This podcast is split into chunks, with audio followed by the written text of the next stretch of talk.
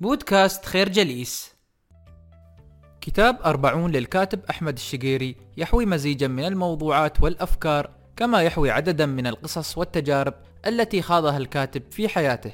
في الجزء الثاني من الملخص سنلقي الضوء على القصص التي سردها الشقيري في الكتاب. في أحد الأيام وبينما كان أحمد الشقيري جالسا في أحد المقاهي جاء رجل وبدأ بسؤال الشقيري لماذا أنت مرتفع بنفسك؟ منذ سنة وأنا أحاول أن أتواصل معك دون جدوى. أرسلت لك رسالة بالبريد الإلكتروني واتصلت على جوالك دون جدوى.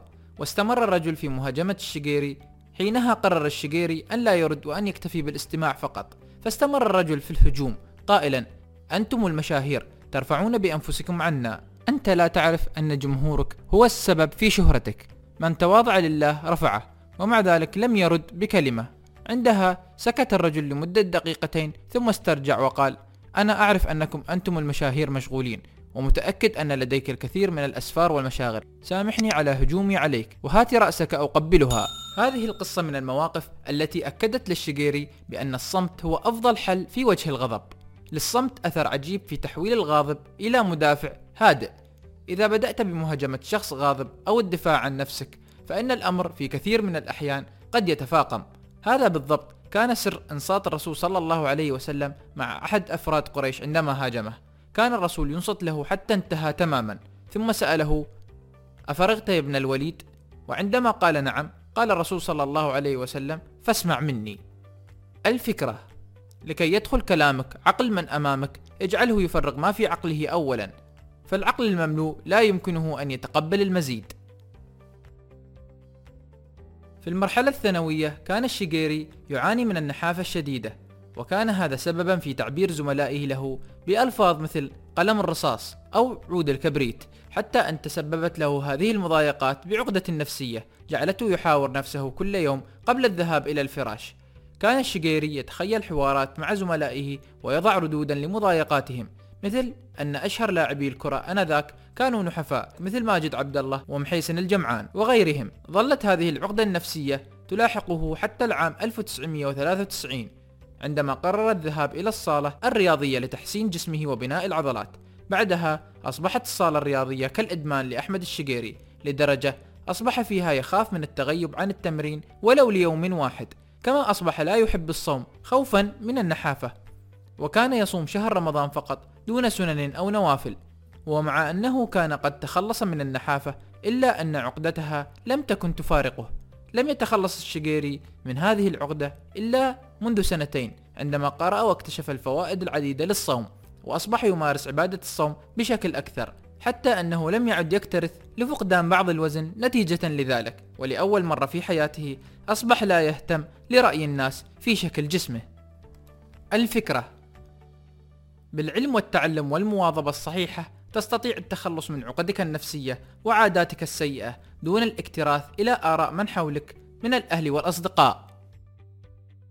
يروي أحمد الشقيري أن له عادة أثناء قراءة الكتب، وهي أنه عندما يبدأ في قراءة كتاب ما فإنه يصطحبه معه في كل مكان حتى ينتهي من القراءة. في أحد الأيام كان الشقيري جالسا في الروضة الشريفة بالمسجد النبوي، وعندما فرغ من الصلاة أخرج الكتاب الذي كان يقرأه آنذاك. وبينما هو يقرأ الكتاب اقترب منه أحد المصلين قائلا ما هذا الكتاب؟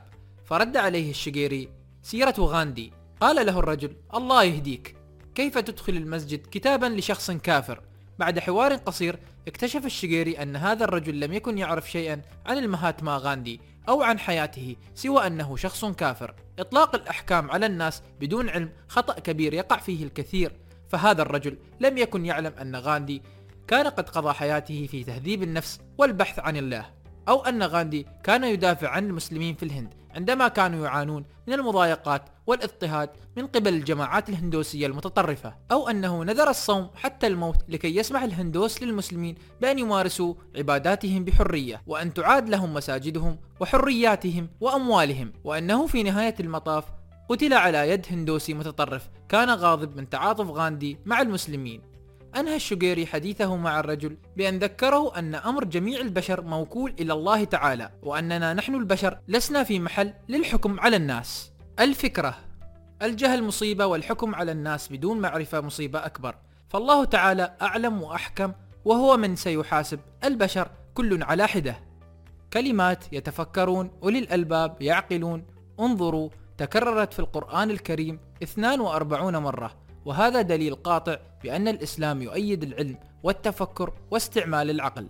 على مر العصور طالما كانت الجماعات والسلطات الدينية تمنع التفكر والتعلم حتى تبين لها في نهاية المطاف أنها أخطأت خطأ فادحا بذلك. من أبرز الأمثلة على ذلك الكنيسة الكاثوليكية عندما حاكمت كوبرنيكوس في القرن السادس عشر لمجرد اكتشافه بأن الأرض تدور حول نفسها وحول الشمس وأنها ليست مركز الكون. كان ذلك مخالفا للحقائق الإنجيلية التي تتبعها الكنيسة. لذلك تم اتهام كوبرنيكوس بالكفر وأحرقت كتبه وبحوثه. نفس الأمر حدث مع العلماء مثل جاليليو وبرونو الذين تعرضا للمحاكمة القاسية من قبل الكنيسة لتأييدهما اكتشافات كوبرنيكوس العلمية. يقدر عدد العلماء الذين تمت محاكمتهم من قبل الكنيسة في تلك الحقبة بتسعين ألف عالم. كانت هذه الأفعال من أهم أسباب التأخر العلمي في ذلك العصر وكذلك من أهم دوافع نشوء الحركات المعادية للكنيسة وحركات الإلحاد في أوروبا. بالتالي تشكل لدى أبرز مفكري القرن التاسع عشر فهما خاطئا بأن الدين يحارب العلم ويدعو إلى الخمول. كارل ماركس كان يقول بأن الدين أفيون الشعوب. كذلك فرويد كان يعتقد بأن الدين خطر على البشرية لأنه يحرم التفكير ويدمر الذكاء البشري. لم يخلو العالم الإسلامي من أمثلة مشابهة. أبرزها تحريم علماء الإمبراطورية العثمانية استخدام الطابعة التي حرم منها العالم الإسلامي حتى العام 1751 ميلادي. أي بعد ما يقارب الثلاثمية عام منذ اختراعها في أوروبا ولنا كذلك العديد من الأمثلة في تاريخنا القريب مثل تحريم تعليم المرأة والراديو والقنوات الفضائية. الفكرة الدين الإسلامي بريء من محاربة العلم ومن الدعوة إلى إغلاق العقول.